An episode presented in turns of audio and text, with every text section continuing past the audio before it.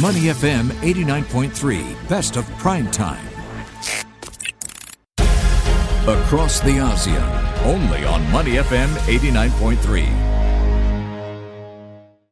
You're on Across the ASEAN here on Money FM 89.3, and we train our focus now on Philippine markets days after the government reimposed another round of lockdown measures to try and contain the rapidly spreading Delta variant of COVID 19 from spreading further across the country. Despite that, though, we did see that the PSEI did actually close in the green, rising by about 0.7% today and closing at the level of 6,666. We're joined across the ASEAN by Mr. Ron Acoba, the Chief Market Strategist at Trading Edge in Manila, to give us a better idea of what's happening on the ground among investors and the country as a whole. Ron, thank you so much for joining us. Glad to hear you and your loved ones are still safe and in good health during these times. And welcome back to the show, sir. Happy Wednesday, and I hope you're having a good day at least. Thank you, JP. Thank you for having me again. So, you know, um, Ron, it seems that every time we talk, there's a new lockdown that happens in the Philippines, as it did, I believe, last April or May when we last spoke. Um, has the semi frequent return to ECQ impacted market sentiment? Now, judging by how the PSEI closed today, it seems that that might not be the case. But then again, the PSEI is still down by more than 6.5% since the start of the year. What are your thoughts as to whether or not these lockdowns actually matter for market sentiment in Manila? Well, uh, the recent reversion from an almost open economy to an enhanced community quarantine has definitely impacted market sentiment, at least in the past uh, couple of weeks.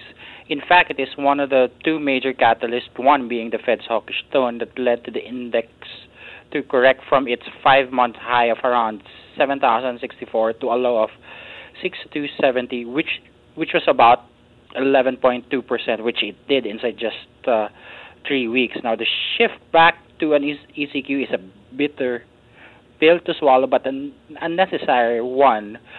Why? Because you know, ha- having it, of course, would obviously delay our already sluggish recovery. On the other hand, not having it will put the population at risk and would nonetheless lead to major restrictions on the road. So we really can't have it uh, either either either way. That's the problem. Mm-hmm. Uh, but you know, as we mentioned a while ago, the ECQ measures from the second quarter didn't really dampen optimism with regards to the Philippine economy, which actually grew by more than 11% during that particular time, and also lifting it out of recession. But could we see the economy perhaps under threat of a possible double dip recession given the recent lockdown measures, or do you think that there's less to worry about given uh, how second quarter GDP figures came out despite those tightened restrictions?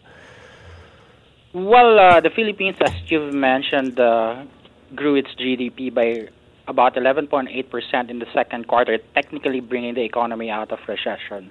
All is not well, however, as the only reason for the seemingly robust growth was that we were coming off a very low base. Recall that the Philippines su- suffered a historical contraction of 17% in the second quarter of last year at the height of the pandemic.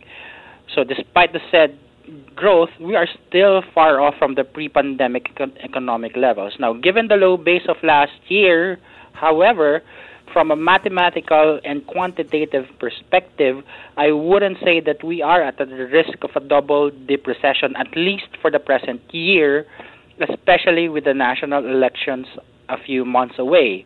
Also, another thing that is different this year compared to last year is that at least now a portion of the population has already been vaccinated, vaccinated, with the rest still to follow.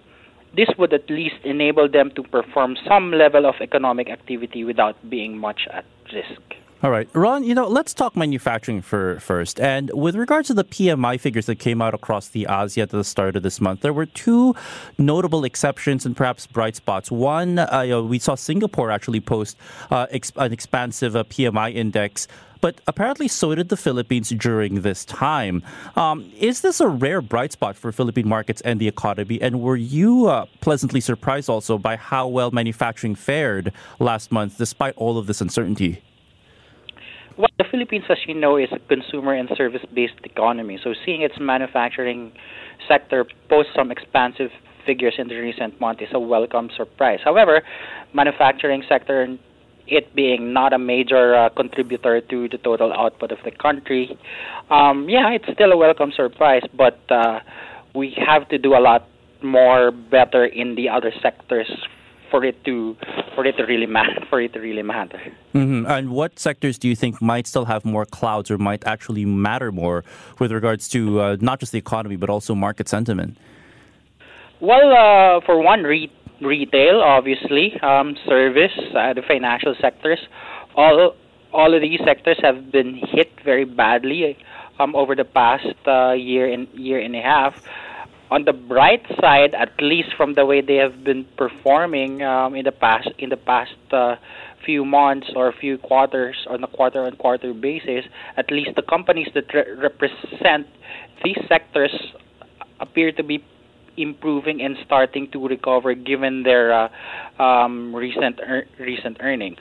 So there's that. All right. We're still speaking to Ron Acoba, Chief Market Strategist for Trading Edge here and across the ASEAN. We're talking about Philippine markets and the economic sentiment overall given the reimposition of lockdown measures to control the spread of COVID 19, particularly the Delta variant out there. All right, Ron, let's go back to market sentiment. I want to pick both your fundamental and technical brain here. Can you give us your new outlook, actually, the PSEI, which seems to be bouncing back from 6,200 with 7,000, yeah. see a seeming upper limit based on my amateur read there. What do you think are the key factors that might guide a best case and worst case scenario for the PSEI moving forward based on the charts you're tracking? Well, the PSEI, as, as you've mentioned, has recently rebounded off the 6270 level to bring itself back above 6,600. Its ability to mark a series of higher low bases since March of last year and recently cross its 100-day moving average actually positions it to to revisit its high of 7,000 in the short run. Now, for the mid run, I'm actually still sticking to my original outlook that the index will reach rough, roughly 7,600 this year. Um, this is despite the ECQ that uh, we we had in, in the earlier quarter and that we're having now. Why? Because despite the community lockdowns, uh, we didn't really suffer as much as the index did last year. Remember, last year, the the first time that an ECQ was announced, you know, the market, the entire market, just dropped like a rock. Uh, stocks like diving 10, 15 percent. That didn't ha- happen at least uh, at least so far. So but obviously, the key factors uh, to achieve this would be our ability to control the spread of the virus. To do so, ECQ or a, or a strict uh, community lockdown is necessary. We're doing that now. Also, hastening of the vaccination is key in allowing the economy to sustainably open. Worst case is that if the virus blows up once again and we're, and we're forced to prolong the heavy rest- heavy restrictions, then the time that we'll see perhaps another wave of sell, selling that may perhaps lead the index down another 10 15%. Another downside catalyst would be a hawkish Fed rhetoric.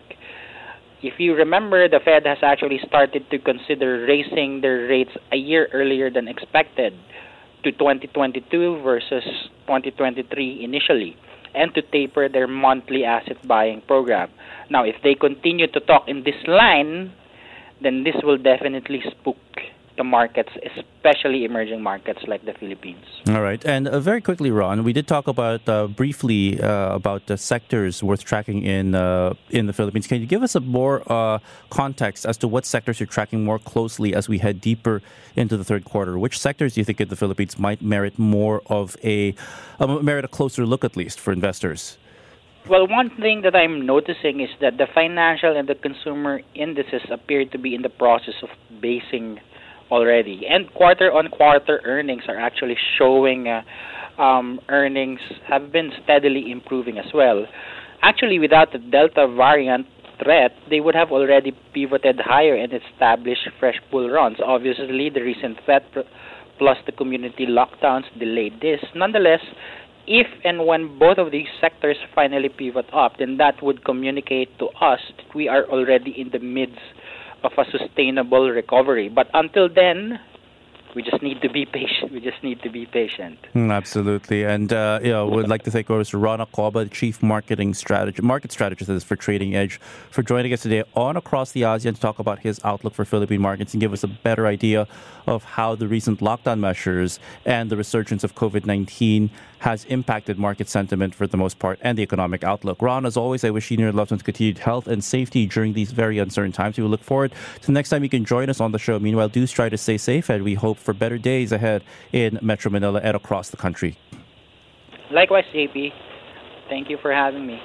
Before acting on the information on Money FM, please consider if it's suitable for your own investment objectives, financial situation, and risk tolerance. To listen to more great interviews, download our podcasts at moneyfm893.sg or download our audio app. That's A W E D I O. Available on Google Play or the App Store.